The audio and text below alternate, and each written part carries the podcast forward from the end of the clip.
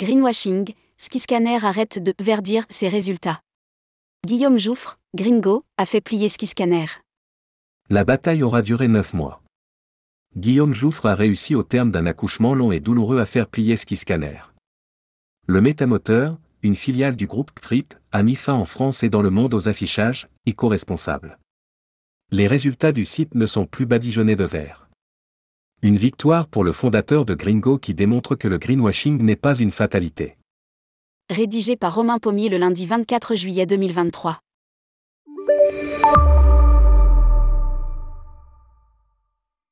Le greenwashing n'est plus une fatalité. Les exemples se multiplient de citoyens faisant plier de grandes marques face à des actions contraires au bon sens et néfastes pour la planète. Après Lufthansa, EasyJet ou bien d'autres compagnies aériennes, nous pouvons reconnaître que le rapport de force a changé. Le mensonge ne paye plus et la société le rejette. Après neuf mois de lutte, commençant par un post sur LinkedIn, puis une plainte auprès du jury de déontologie publicitaire de l'autorité de régulation professionnelle de la publicité, ARPP, et une pétition en ligne, Guillaume Jouffre a fait plier le géant Skiscanner.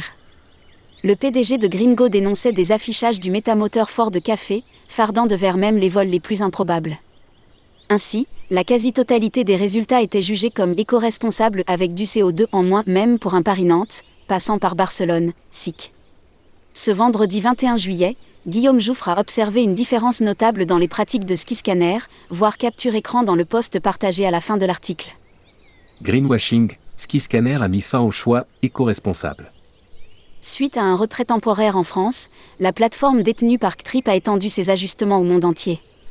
Ainsi, Skiscanner a mis fin au choix dit éco-responsable aux encadrés verts et la vague formule des X% de CO2 en moins que la moyenne, s'est félicité Guillaume Jouffre sur ses réseaux. La comparaison des émissions du vol sélectionné ne se fait plus par rapport à la recherche du voyageur, mais comparativement à la moyenne des autres vols. Ce succès contre le greenwashing avait débuté par des échanges de mails, puis les enquêtes de journalistes du monde avaient donné une autre dimension au sujet. À lire, Greenwashing, les agences peuvent connaître ce qu'a subi Lufthansa. Ils ont basculé en mode crise, stoppant l'affichage pour les recherches des internautes français. Rapporte Guillaume Jouffre.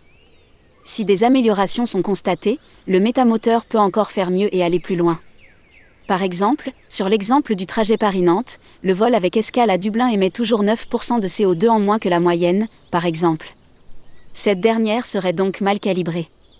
Le référentiel est fourni par Travalist, une ING créée par Amadeus, Booking.com, Expedia Group, Google, Skiscanner, Travelport, Trip.com Group, TripAdvisor et Visa une initiative, à la tête de laquelle nous retrouvons le prince Harry en personne, sans doute un gage de neutralité et d'engagement pour le grand public, loin d'être totalement indépendante. Greenwashing, les réseaux sociaux et les communautés plus forts que le mensonge. Cette association est un peu le paratonnerre de Skiscanner, il se réfugie derrière elle pour esquiver l'écho. Estime le fondateur de GreenGeo. Si le jeune homme se réjouit d'avoir réussi à faire prendre conscience à une multinationale qu'il n'est plus possible de faire tout et n'importe quoi, il s'étonne de l'absence de réponse des instances françaises. En effet, la RPP n'a jamais répondu ni instruit la plainte, alors que des dossiers plus récents l'ont été comme la SNCF, pour publicité trompeuse, après un signalement par le lobby des compagnies aériennes. Avec Romain Morizot, qui a accusé Air France de greenwashing, nous nous sommes rendus compte que l'image de marque tellement importante aujourd'hui et longue à construire, peut aussi être mise à mal très rapidement.